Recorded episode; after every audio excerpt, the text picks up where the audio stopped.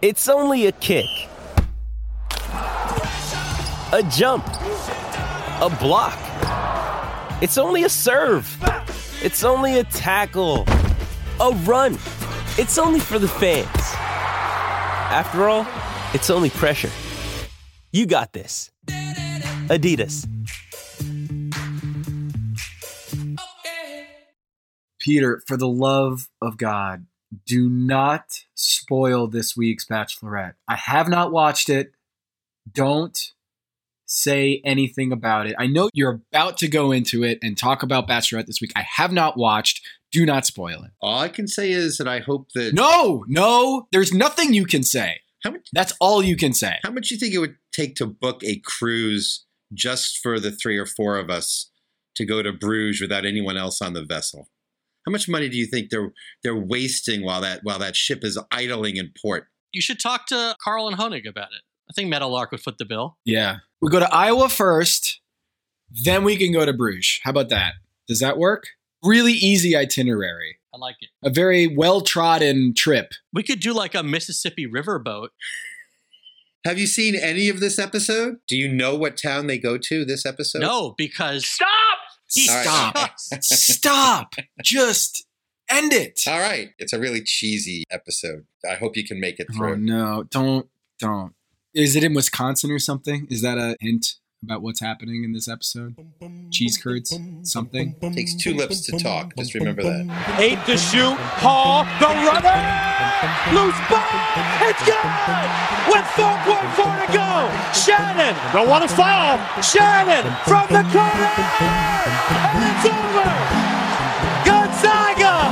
The flipper still fits! The cry goes up both far and near for underdog, underdog, underdog. Joe Namath, number 12, has been the one big sidelight. He's come down here and he says the Jets are going to win. In fact, he doesn't even predict it. He says, I guarantee a Jet victory. Oh, Who am I kidding? I ain't even in the guys' league. In this lifetime, you don't have to prove nothing to nobody except yourself. Underdog, underdog. They're bigger, faster, stronger, more experienced. And on paper, they're just better. Oh my goodness! The longest shot has won the Kentucky Derby!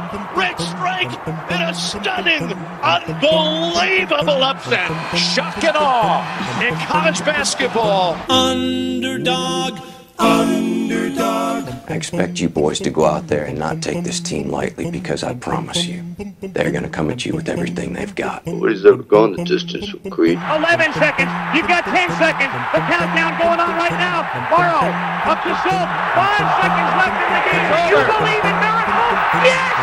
By George, the dream is alive. Speed of lightning, roar of thunder, fighting all who rob or plunder. Underdog, underdog, underdog. Well, then I guess there's only one thing left to do. Win the whole fucking thing.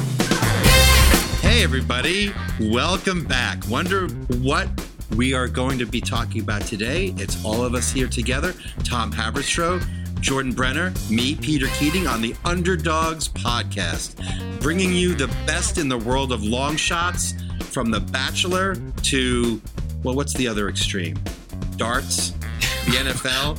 Wait, wait, darts and the NFL can't be in the same end of the spectrum. They're they're very different. That's three sides of a triangle, right? do those sort of get the same ratings? Darts and football games? It's very hard for me to keep calm while I'm introducing the show and think at the same time. You guys have that trouble? I guess I guess my natural habitat is just screaming, preferably at one of you. It's hard to be like super enthusiastic without blowing Maze's ears out. So I just want to say we have great stuff coming up. We have new research on the NFL. Oh, shit. I was one out away from nailing a parlay of no run first inning bets, and then Jose Miranda hit a two out home run to destroy it all. I'm sorry, Jordan, are you actually betting during the show? I bet before the show, but I am following my bets Wow. during the show. He would never ever bet during the record. Of course not. That's right. You bet on the Twins not scoring in the first inning with Byron Buxton playing? That is gambling. That's that's playing with fire, my friends. The Reds and Phillies went scoreless in the first. Cubs and Nationals went scoreless in the first, and I was five of six outs there in the Royals Twins game when Jose Miranda said, "No way, Jose," and ruined my day. How would you punctuate that? No way, semicolon, Jose, exclamation point. Who are you, John Sterling? More like Miranda wrongs. Yeah. yeah. Tom, you have the right to remain silent. You're welcome. We were just stretching earlier. Now I'm really fired up. All right, Peter, what are we what are we talking about today? You tell me, Tom. We're talking about your exciting research to start things off about NFL sleepers and busts with maybe a little bit of a look at holding people accountable for their predictions about NFL sleepers and busts. That's right. The theme of today's show is accountability. Accountability for pundits and later accountability for you, Peter. That would be accountability for pundits and accountability for puns. Mm, you beat me to it. I was going to go there. Well, you know, Tom, with with us, you got the pundit. You got me making the puns and Jordan's the dits. and it happened. Okay. so I have a confession, you guys, is that every year about this time, I am a sucker for sleeper and bust columns. That's right. Fantasy football drafts are happening. Mays, you just participated in a draft even last night um, on Tuesday night. You had a draft. It's draft season. And right around this time every year, there's a fantasy football expert sleeper picks column and a bust column, and sometimes in the same column. And you guys, this is not even low hanging fruit. This is candy for me. I can't quit it. I don't know about you guys, but I love a good sleeper column. What about you? Well, I uh, do not make the sleeper pun. I, I I see your the wheels turning. No. You know when I when I gave up, I gave up about 10 years ago when every team that was being written about in one national website's predictions, and I won't say who it is. All right, I'll say who was. It's ESPN. Um, every team had a write up that said something like, well, if Don Smith can get healthy and get back to the form he showed in year whatever, this team could have a great year. And then I was like, well, if everybody's just optimistic enough about everything, everybody's mm-hmm. going to have a great year. And I added up the predicted win totals of all the teams, and they averaged more than eight wins per team for the league. And so uh, that really always has kept me thinking, well, you know, who's actually who's actually holding any of this, any of these guys' feet to the fire? Like, who looks back and says, "Oh yeah, this guy really was a bust," or who really was a sleeper? And and, and are the proportions of sleepers and busts correct? So the whole thing just gets me into a circle of irritation, to tell you the truth. I am here to take some cortisone cream, yeah, hydrocortisone to rub that rub that itch away area of irritation. How soothing! Maze, I'm out. Wow. Here it is. You just squirt it out in this little palm in my hand, and I'm going to lather it up on your thigh, your my little thigh. circle of irritation. How did we get here? I did not give consent to thigh rubbing, but please proceed, Governor. What do we have? Okay. So my sneaky suspicion about this, you know, sleeper column, um, bust picks, all this, is that it is just that candy. It's empty calories. Kind of felt like maybe this stuff is just I don't know a way to get clicks, and I wanted to see go back for some accountability purposes, go back to years past, the sleeper picks and the bust picks from the experts in fantasy football, and to see how much of those picks were correct. Actually, if they were onto something, or if they're just names. And so um, it kind of felt like you guys, this was kind of what our podcast is all about, right? We're trying to find sleepers or underdogs or long shots, players that at players that drafters want to know that they're going to break out this year. So what I did was I looked at last year, I did a cross section of top analysts, whether it's at CBS Sports or Fantasy Pros or ESPN, and I started gathering all of those picks, sleepers and busts, and then I tracked how they did in that season. So I did 2021 and I did 2019. And methodology here I'm curious what you guys think. I, I actually looked at whether where you were drafted, your average, your ADP for your position. So like instead of doing overall ADP where, you know, quarterbacks might not be drafted so high, but they have the most fantasy points. I wanted just within position, where did you rank in ADP and where did you produce in in your position at the end of the season? And those two snapshots, I compared them and tracked how well they did. Do you guys want to hear the results? Yes. Absolutely. There are about 300 different picks. And the first thing I noticed when I started crunching these numbers is that it's really easy to make a bust pick. It's really easy because most fantasy football players don't live up to expectations. You like it was I never even thought about this, but like if you looked at the top 100 players in ADP last year, right? And you charted how many of them met their actual production, like at ADP, like they were projected to be the 15th wide receiver, and they actually met the 15th wide receiver rank. Actually, only 60% of players in the top 100 actually meet their expectations. More often than not, they slide by more than 20 points of their expectations. So, in general, it's a lot easier to make bust picks. And so, what we found was in this study that bust picks succeed in 52% of the time. Only 26% miss rate. And what you might be asking yourselves, listeners out there, what do you mean hit rate? What do you mean hit? Do you mean miss? Well, here's the rubric. If you exceeded your draft slot by more than five, like if you were the 10th, you're projected to be the 10th running back and you ended up being at five, and you were a sleeper, I consider that a hit. Anything five or above slots at your position. Anything below five uh, slots at your position or more, that was considered a miss for the sleepers. And the reverse is true. If you were a bust, if you were a bust pick, and you end up five slots lower than your ADP at your position, then you're actually a hit there. So you were correct bust pick. You can kind of quibble with the rubric here, but busts have a hit rate of 52%.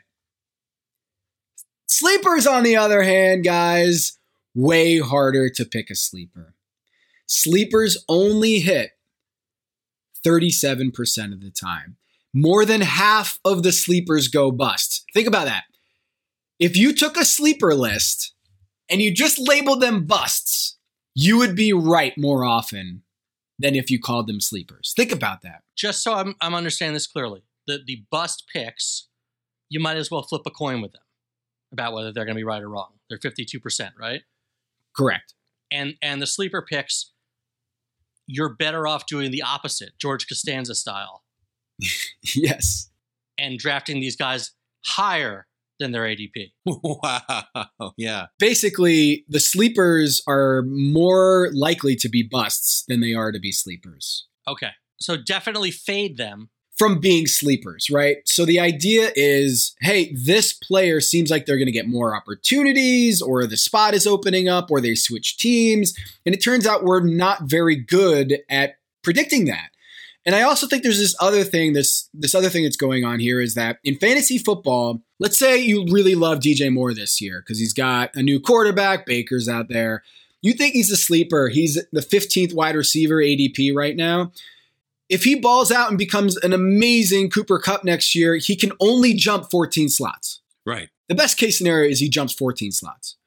But if he gets in the doghouse, he gets hurt, or Robbie Anderson decides he's going to catch footballs this year and overtake him, uh, then DJ Moore could fall 15, 20, 50, 100 slots next year. So just by virtue of there being a much lower floor for these picks than there is a ceiling, it's harder to pick sleepers people think about this as though it's analogous to investing. But penny stocks or finding cheap stocks or great the next great tech stock, it has the exact reverse phenomenon. You can only lose as much money as you invest. But if you bet on a stock that goes up a million percent, you can make more a lot more money than that. It's really hard to think about risk taking or investing or choosing the other way around, which is that while you're speculating, right? This whole enterprise is speculative, but the upside is really limited And the downside's enormous. It's hard to get your brain wrapped around that. I think there's also the problem is now is not you're not just picking players who are going to perform well, right? You have to pick players that perform well relative to the summed up expectations of everyone else, right? To pick players who are going to beat the market while the market already contains all the information that everybody already knows. So that's a much harder deal. But you're being very polite about this, Tom. I mean, the truth is, you're saying that if we trained two monkeys, if we trained one monkey to flip a coin, right? And the other monkey to just raise his left hand if we raise our right hand, right? For the bus and the sleepers, right? Monkey flips a coin, or the monkey says, no, go the other way. Those monkeys would have a better record on the whole than the sleeper and bus picks, right? Yeah, like last year, you know who was like the biggest sleeper pick last year? No, Trey Sermon. that's right. And then he wasn't even their best rookie running back, Elijah Mitchell. Wow. There were a lot of people who thought that Trey Sermon by midseason would take over. Then Raheem Mostert gets hurt, like like second carry of the season, and suddenly it's Elijah Mitchell, not Trey Sermon. And I mean, Wow. shame on you for shame on you for trying to predict a Kyle Shanahan backfield. But that one, people were on tilt about that one. Yeah, and and he busted, right? He basically got buried, and that was a really big whiff. But there there were some hits. Like, you know, for sleepers, I, I broke it down by position too. Are certain positions easier to peg for sleepers than others? And actually, quarterbacks tended to be easier to peg in the sleeper pile than the other positions. Quarterbacks had a hit rate of 50% on sleeper picks, while wide receivers were at 37%, running backs were at 32%, and bringing up the rear, the worst of all, tight end sleepers only hit 29%, which is another way of saying don't pay attention to tight end uh, sleeper picks. And Jordan, I'm wondering if you have a theory as to why tight end sleeper picks don't really pan out. Oh man, you put me on the spot. I think it's got to be part of it is is tight end usage can be low anyway, and if you're trying to project someone who hasn't established that usage yet, or you're going based off like raw physical tools, it seems to be a tough position to play in general. A lot of guys, you know, I, I just there's too many Evan Engrams, right? Who guys who are supposed to revolutionize the position with their speed and never amount to anything. Plus, there's really only a couple elite tight ends to begin with. So if you're counting on someone jumping into that group, it's probably foolish. Yeah, I think those numbers that Tom just cited about like the percentages that work out as sleepers, the quarterbacks, running backs, receivers, then tight ends, that's kind of in the order of how how much a player at that position is in charge of his own destiny, right? In control, right? Yeah. How context specific is your job? For tight ends, it's all about where you're playing, how often you're playing, the scheme you're playing in, and how good your quarterback is. It's about a, uh, you know how often you have to block. It's about a million different things. Whereas the quarterback is in more in control than anybody. It's interesting though that receivers is that low a percentage. Receivers are really this is this you know this whole past month of exercises is showing how how random and luck influenced and context influenced everything to do with receivers. Well, it's so usage based again. So you can probably most accurately predict running back usage ahead of receiver usage, right? So, and then high volume receivers that you want to bank on the, as we'll get into later with some of your research, Peter, you want to bank on the guys who you know are seeing a lot of targets. But then there's some real some real variance thereafter. Jordan didn't apply the lotion, but he's all about the good hands. Before, Jesus, he's going to ignore everything. He's trying to move on. Yeah, he yeah. is. Wipe the hands clean. We mentioned that there's a lot of trained monkeys out there. Tom, is there anyone who actually does better than a trained monkey at, at making these picks? Yes, yes. Um, I'm not going to name who doesn't do very well because these are our, they're our friends at the end of the day, and there's a little bit of variance. Peter's cackling over there at the labeling. Of, there are no friends on the Underdog podcast. This is hard hitting journalism. But wait, that raises a good point, which is that there may be forecasters who are good enough that it's beyond what you'd expect by luck. And there may be a couple more of those than there are people who are really bad at this. Because again, if you're really good at it, you'll tend to keep your job. So if you're on the bottom of this forecasting list, you probably get churned in or out. I mean, it would be interesting to see if anybody's been consistently terrible for like 10 years, but there's probably good reasons for looking at the upside, not the downside of the, the people who do this for a living. I'm just saying that lest we be considered hypocrites, we take we, we hold ourselves accountable come Giant Killers season. We do well, we talk about it. We don't do well, we miss some picks, we talk about it. So what I'm demanding equal accountability for the fantasy football community. Come get some fantasy football pundits. Let's just be clear, too. Jordan really talks about it over the last couple of weeks of Giant Killers. Jordan writes more words back to angry fans than he writes text. So he does put his keyboard where his mouth is. That is for sure. You saying I type with my tongue? Oh God, Jesus! Oh. All right, all right. Let me give you a benchmark. Oh, I'm Oh. sorry. Wait, Yeah. Peter lathering Oh. cream into your inner What? thigh is Wow, okay, but my tongue is where we draw the line. I didn't need to see any tongue. Calamine lotion is toxic. We don't need you lapping it up anywhere. Okay, let's Okay. just let's just move on. All right, here's the benchmark. So, um, 44% of the bust and sleeper picks hit. 44%, less than half are correct. Um, and we could quibble on like what constitutes a hit or a miss, but generally speaking, it's like 44%, basically worse than a, a coin flip. Okay. There is one analyst in my study that made 16 picks in 2021 and 2019 and 11 of those 16 hit for a grand total percentage of 68.8%. Dare I say 69%? Nice. Nice. Tristan H. Cockcroft. Oh, Attaboy. interesting.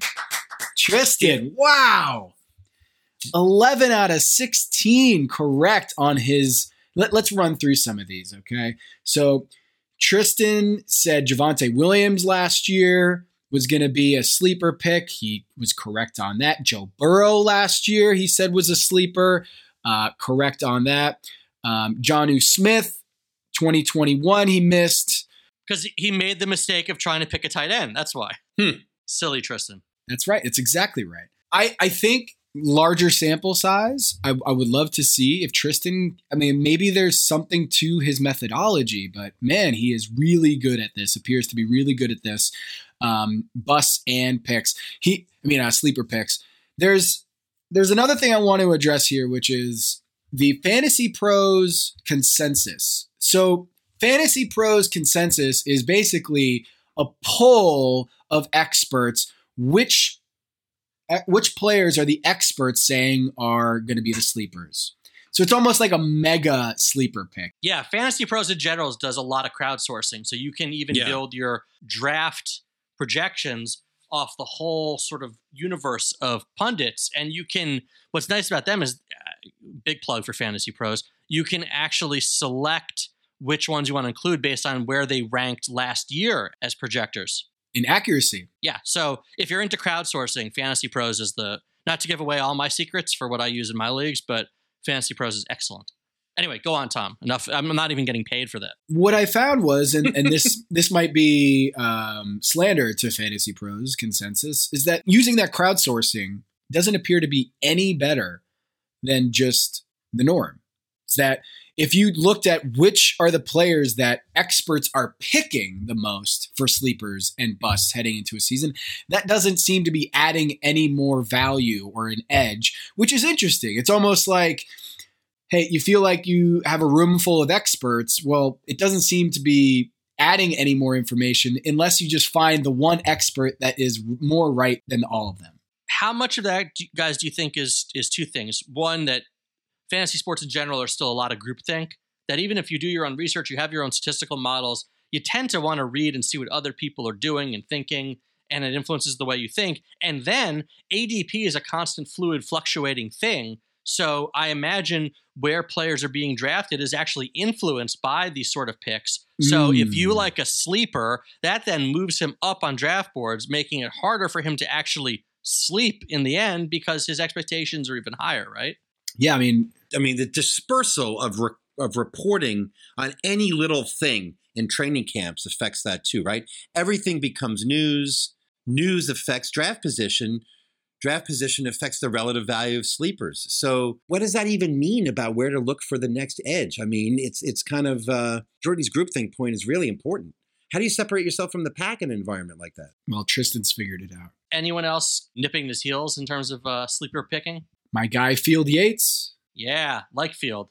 Very good. Field Yates. Always loved working with him at, at ESPN. He's up there as well. He's got 56% hit rate, which might not seem like a lot, but when the uh, average is 44%, that's pretty good. Um, so shouts to Field, shouts to Tristan, doing a really good job with your bust and sleeper picks. There's some misses here and there, but more often than not, they've been right. Um, I can't wait to read their columns, but if you were wondering which positions tend to be better than others in these um, uh, sleeper and bust categories, let me just remind you the top position, the highest hit rate is wide receiver busts. So if you read busts for wide receivers, those are a 63% hit rate. Then tight end busts. So it might not be good to look at tight end sleepers, but tight end busts have a 56% hit rate. And QB sleepers are at 50%. So the lowest hit rates, tight end sleepers, running back sleepers, and wide receiver sleepers try not to consider that more than a grain of salt on those. I wanted to also give some shout outs to the best picks that we had in this study. John Brown from 2019. Uh, Jamie Eisenberg and Heath Cummings at CBS Sports both called the John Brown eruption a couple years ago. He was at ADP at his position at 55 and ended up at 19. That's a plus 36 jump. And then Amonra St. Brown, Mm. Daniel Dopp at ESPN project, picked it, him as a sleeper pick. Uh, uh, amazing. Debo Samuel, Tom Carpenter at ESPN picked him last year as a sleeper pick. Uh, I don't need to go into numbers on that. And then Matthew Barry. Shouts to Matthew Barry at his new home at, at NBC Sports and Peacock last year. Darnell Mooney, very big on Darnell Mooney to have a breakout season, and sure enough, he did. Um, so yeah, those were the best picks this year, and maybe we'll make our own picks. That'll be fun. Maybe we make our own sleeper bus picks at some point, Jordan. Well, can I take a quick look now at the uh, the ESPN panel and what they're who they're saying this year is going to be the the names to watch out for at various positions because maybe we should avoid them. Well, sleepers, sleepers, and busts have been running on the ESPN crawl now for a couple of days, so I think it is. Uh, yeah, it's all out there, and I think there are a number of players where there's more than a few of their analysts saying sleepers or busts. I just wonder which way to go on it. let's let's go through this for a minute and see if we can see a couple trends. All right, quarterback sleepers. Matt Bowen likes Derek Carr. Mike Clay, who- who's excellent, big good guy. Trevor Lawrence, you're going to find that name a lot here. Tristan Cockcroft, Trey Lance of the Niners, Daniel Dopp, Derek Carr. Joe Kaiser likes Justin Fields. Eric Carabell likes Trevor Lawrence. Keith Lipscomb likes Trevor Lawrence. Liz Loza going on a limb with Kirk Cousins. Eric Moody likes Matt Ryan, who I that was actually my guy for this. And then Kyle Sopp and Field Yates finishing up with Trey Lance and Derek Carr. So the three most common guys: Trevor Lawrence, Trey Lance, Derek Carr. Is there? Should we just avoid all three? Is there anything? You could totally see why Trevor Lawrence might make sense in year two. Chris Sims wrote a glowing thing about how he looked on film, new coach, decent system, Travis Etienne back in the running game. That makes some sense. Obviously, Trey Lance, I don't even think Trey Lance is a sleeper anymore because, uh, you know, to outperform his ADP, he's going to have to seriously beat some elite quarterbacks. And, Derek Carr, I don't know, guys. What do you think here? What's interesting about this list to me is Trey Lance, not just because Tristan, our guy, our guru here, picked him, but because last year he was a big quarterback sleeper pick. He was one of the top sleeper picks last year, and obviously that did not pan out thanks Jimmy G.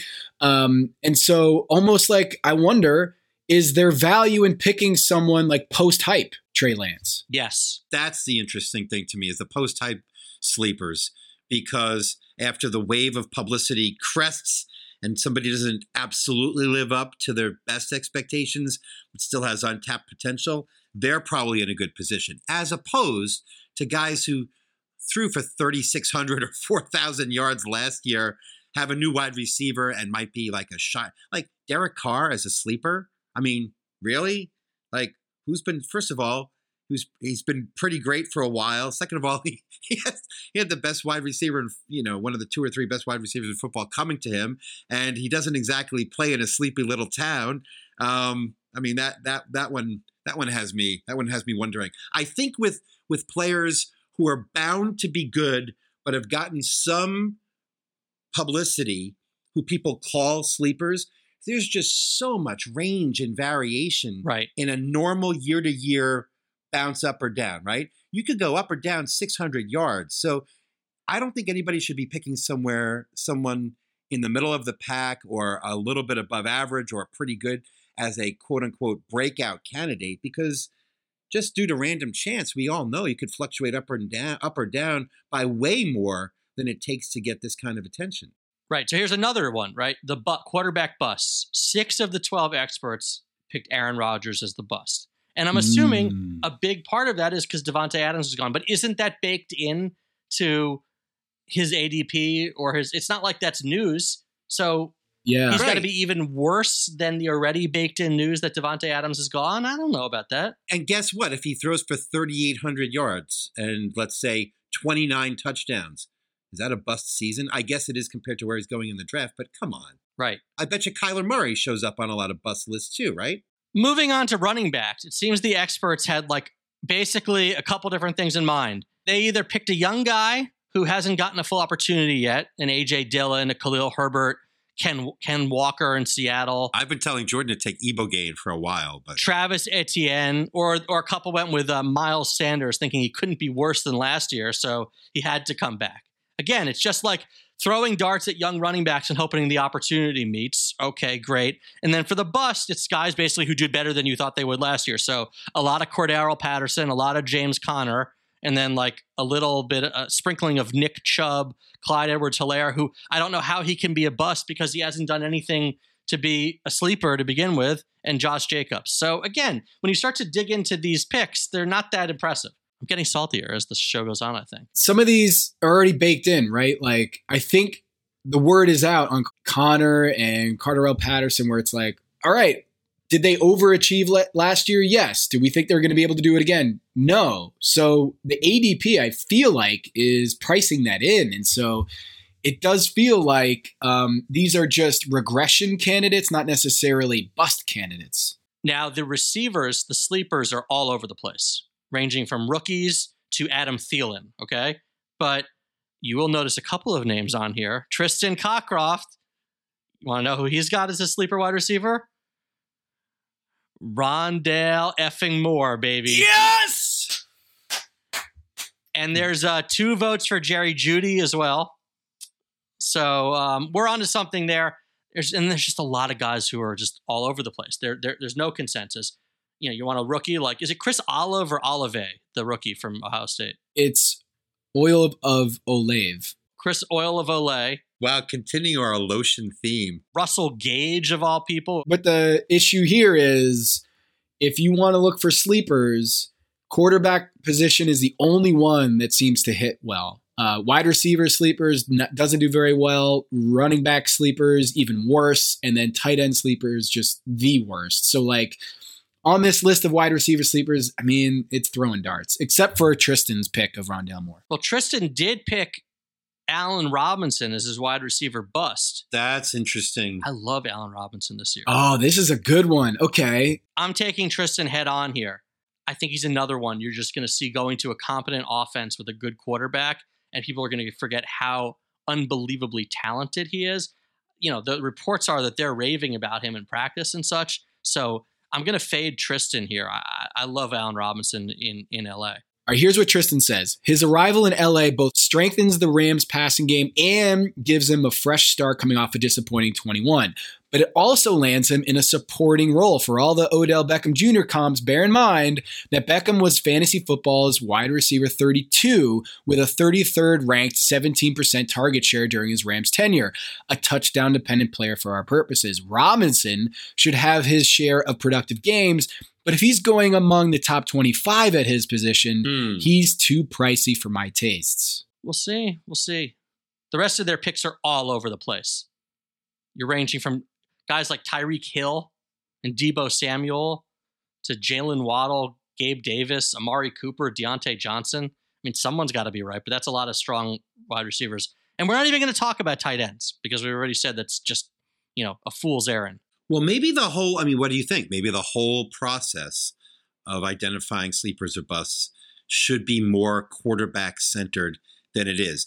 Not that quarterbacks are the most important position or score the most points or or but if they're the easiest ones to determine who's going to break out or who's going to bust and so much of other players performance depends on their quarterbacks maybe the best wide receivers or running backs to look at are the ones tied to or moving to improved quarterback situations that are good and predictable and maybe maybe a lot of everything else is a hell of a lot of noise and nobody wants to admit that but i, I wonder well, speaking of that, and speaking of not being able to admit that, we want predictability.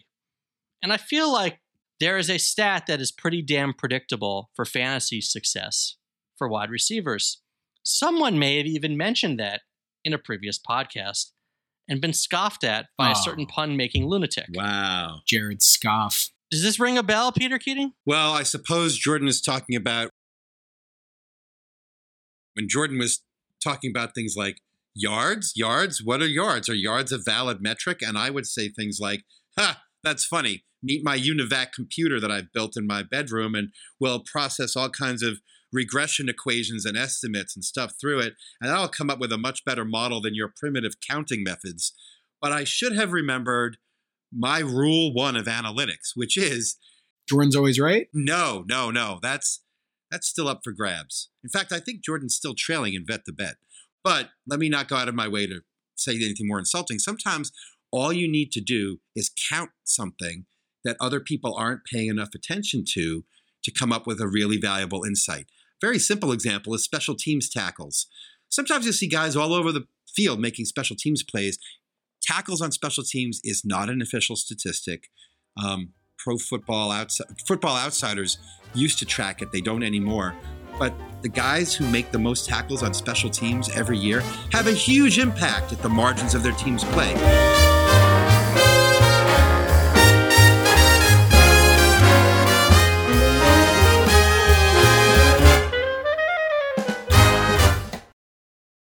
This episode is brought to you by Hyperice, the leader in advanced warm up and recovery technology. They have tons of innovative products, like Venom heated wearables to help soothe sore back muscles, Normatec compression boots to speed up recovery and increase circulation, and Hypervolt massage guns to improve mobility. Loved by athletes like Naomi Osaka and Erling Haaland. Try them yourself. Get 10% off your order with the code MOVE at hyperice.com. Remember the best vacation you've ever taken? Make your next one even better with Get Your Guide. With Get Your Guide, you can book over 100,000 unforgettable experiences in the US and around the world. Want to see the Grand Canyon from a helicopter? They got you. Watching a wrestling match in Mexico City? No problem. Or how about a guided tour of Rome's ancient ruins? Wherever you're going, whatever you're into, book your next travel experience at getyourguide.com. Here's something that has a huge impact much bigger even than that, which is just the number of targets receivers get. We, we can't really look at touchdowns or receptions from year to year. There's a lot of noise. They bounce up all over the place. Targets is the big sample size, is the big sample size, and targets correlate better with fantasy points than anything else you can name. Better than catches, better than yards after contact, better than expected yards after contact, better than air yards per target.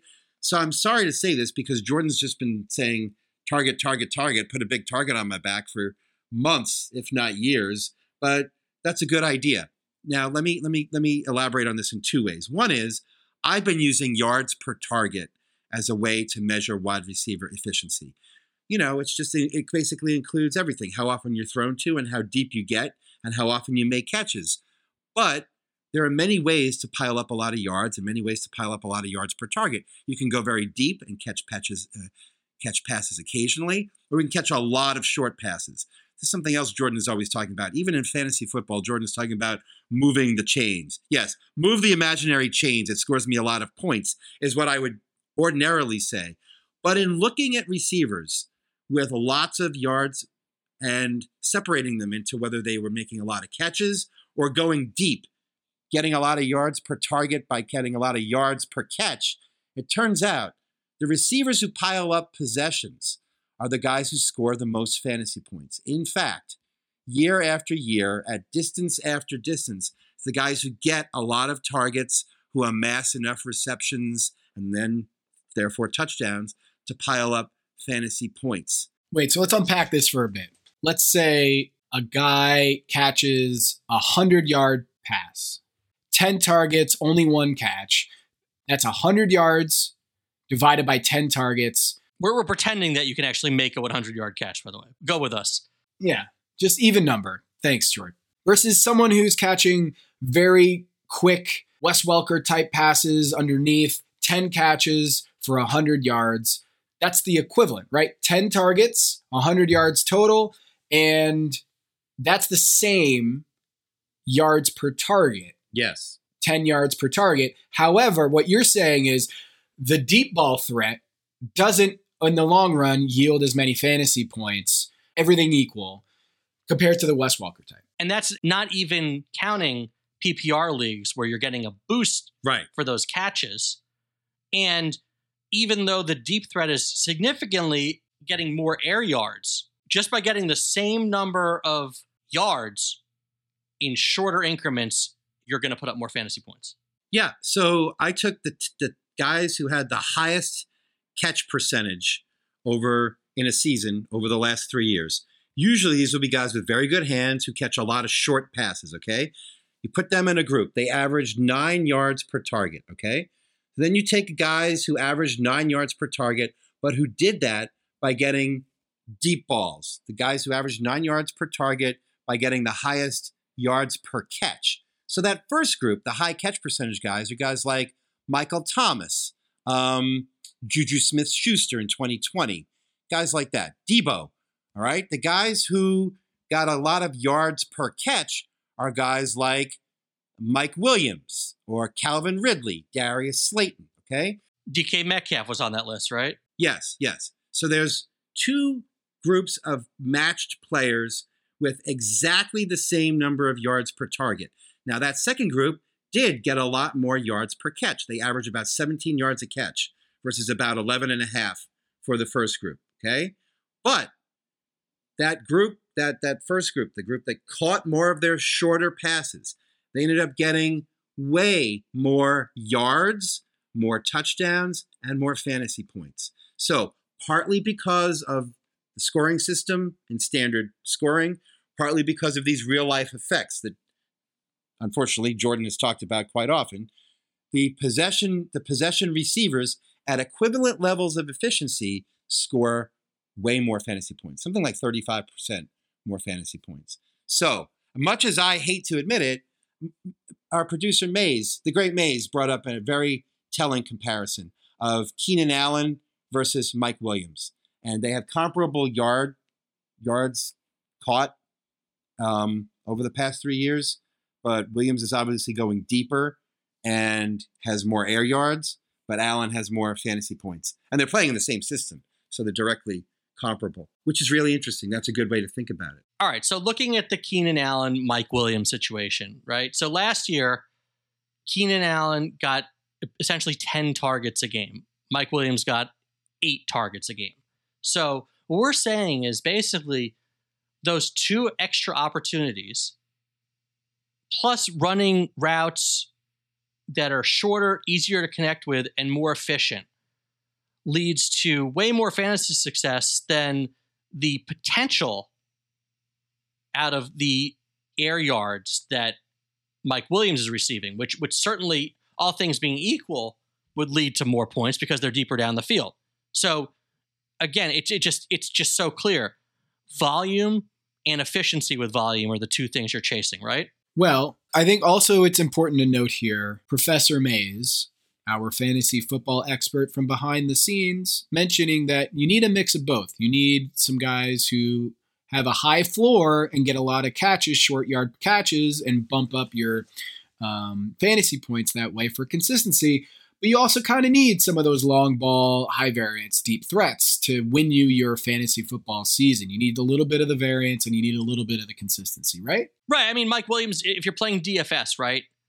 Early in the season, especially, he had some massive games. He uh, against Cleveland, he had a 16 target, eight catch, 165 yard, two touchdown game. Like DFS, you're looking for you're looking for uh, ceiling games. So he might he might help you win a tournament, take down a big tournament. Kansas City, he had a, a 122 yard, two touchdown game early in the season, but he also had a lot of duds, a lot of you know four catch, 39 yard, no touchdown games. Whereas Keenan Allen, especially in season long, you're gonna you want to ride that consistency throughout, and then you hope somebody else bumps up. But you you know you'll take the consistent double digit double digit point outputs from Keenan Allen. It really depends on what sort of a contest you're playing in. Again, Keenan Allen's to speak to DFS. Keenan Allen's a great cash game wide receiver. Mike Williams more of a tournament play. But there will be there will come some point in your draft, or and this will be more situation you know dependent depending on what kind of league you're in, what kind of game you're playing, where you'll be evaluating players and you'll be using whatever stats you have.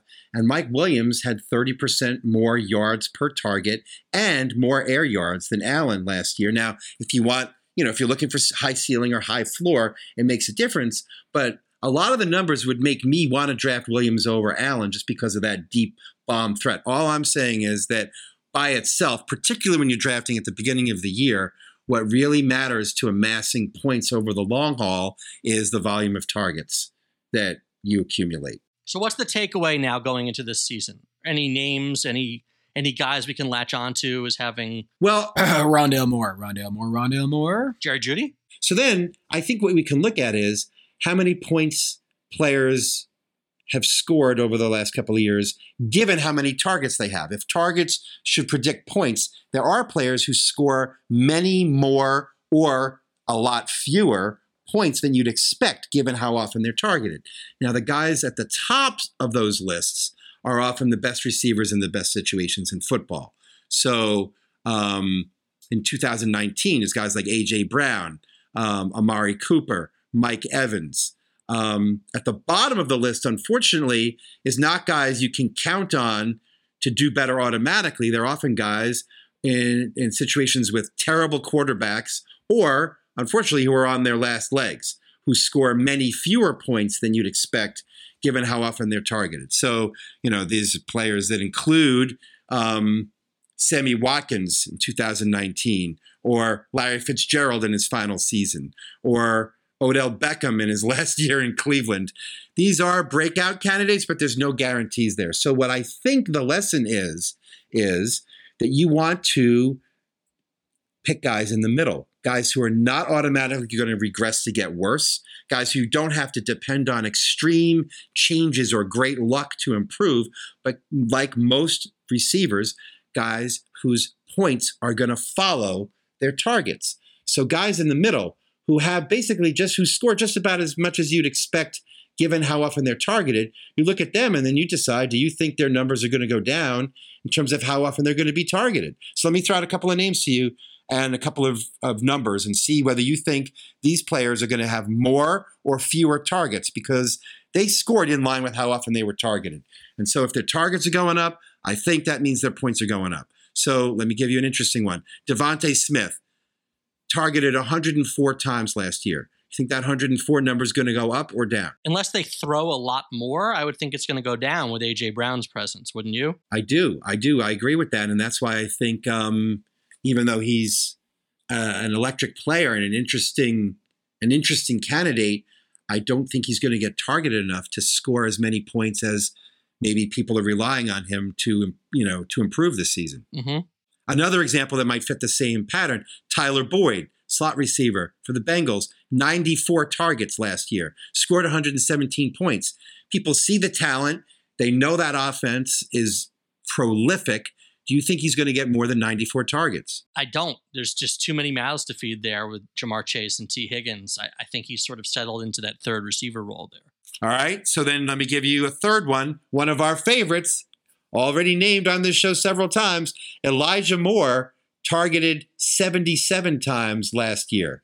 injured in the latter part of the season, you think that number is going to go up or down? So, how many targets per game? Can you do some quick math for me? About eight. He missed or was hurt for four or five games at the end of last season. If they're healthy, they actually have a couple more mouths to feed too. Theoretically, uh, Garrett Wilson and a healthy Corey Davis. But I think Elijah Moore is that good that I would I would suggest his targets m- may increase. What do you think, Tom? Well, considering his last name is Moore, and as we've established on this show, more is more is more. Um, so I think Elijah Moore. I'm going to go bet on Moore. The issue is because so many people listen to this podcast and have understood the more phenomenon.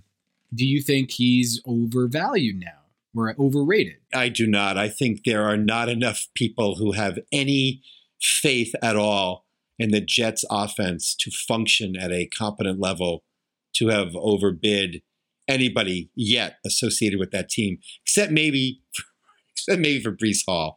But I, I, I don't think I think there's a little bit of time left before anybody does well enough in, on that team to worry too much about them getting overhyped. The quarterback's in the hospital which is an odd way of recommending somebody since I just argued we should be more quarterback centric about all this. But a really good way to be quarterback centric is to look at players who haven't wildly over or underperformed in terms of points last year and just look at whether you think their targets are going to go up or down given this situation. Right now, ESPN has Elijah Moore at 35 in the wide receiver category. Is he the highest rated jet? Yes. Highest drafted jet? Is he the highest rated Moore? Garrett Wilson's at 45. So Elijah's at 35. Uh, coming up behind Drake London in Atlanta, Michael Thomas, Hunter Renfrow, Bateman, Juju Smith Schuster. There's, yeah, some names in there above uh, Elijah Moore, but you're going to put him where? In what five bracket would you put him in? 20 to 25, 30, 25 to 30? How high do you put Elijah Moore in your wide receiver rank? I think he's a top 30 receiver. 20 to 25. He's sky's the limit, baby. Where does ESPN have, have Robert Woods? 44th. See, if I'm forecasting a potential target hog, AJ Brown's gone. That team, his main competition, Woods, is is a rookie. It, yes, it's a run based offense, but the, the targets have to flow somewhere in the passing game. If he's healthy, like I think he's going to outperform his ADP significantly. Oh, sure. Isn't that the only question mark though for him? Is is health? health? Yeah. So given his health, yeah, there's. I mean, who else is going to steal targets from him? I mean, sometimes it works a little bit the opposite way too, where if we're struck by how great a guy was in a good season, but can he actually accumulate more targets? Hunter Renfrow scored as many points as you'd expect given his targets last year, but he had 128 targets. Is is, is that is, is he going to get 150 targets this year? I mean, it's interesting. Chris Godwin, 127. Um, Michael Pittman, 129. They had good seasons, but the seasons were really born of opportunity. Even Amon-Ra St. Brown, who we who we all like, got 119 targets last year. That's a lot of targets. I love the um, upside for Michael Pittman because I think Matt Ryan's going to have one of those.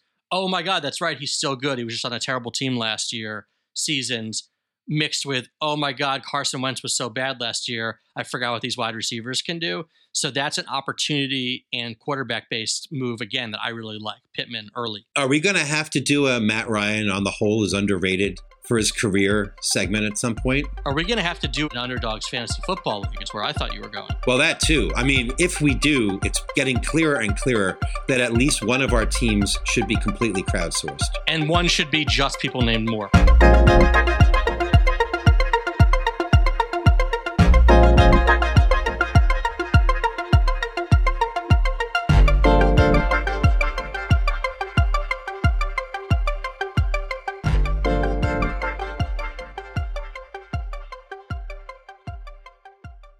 $5,000. That's the average amount of money people in the U.S. are now spending on gas in a year. Five grand. That's crazy. If you drive, you have to download Upside, the free app that gives you cash back every time you get gas. That's right. You can earn real cash back with Upside just by buying the gas you're already buying. You can literally start earning cash back today. I use Upside every time I fill up, and I've already made around two, $300. You're putting gas in your car anyway. Why not get real cash back? Back. If you like free money, download Upside. I'm saving the cash I earn from using Upside to help pay for a vacation later this year. Download the free Upside app now to earn cash back every time you buy gas. Use promo code SAVE to get an extra 25 cents per gallon on your first tank. You can cash out anytime right to your bank, PayPal, or a gift card for Amazon and other brands. Just download the free Upside app and use promo code SAVE for a 25 cents per gallon bonus on your first tank. That's code SAVE for a 25 cents per gallon bonus.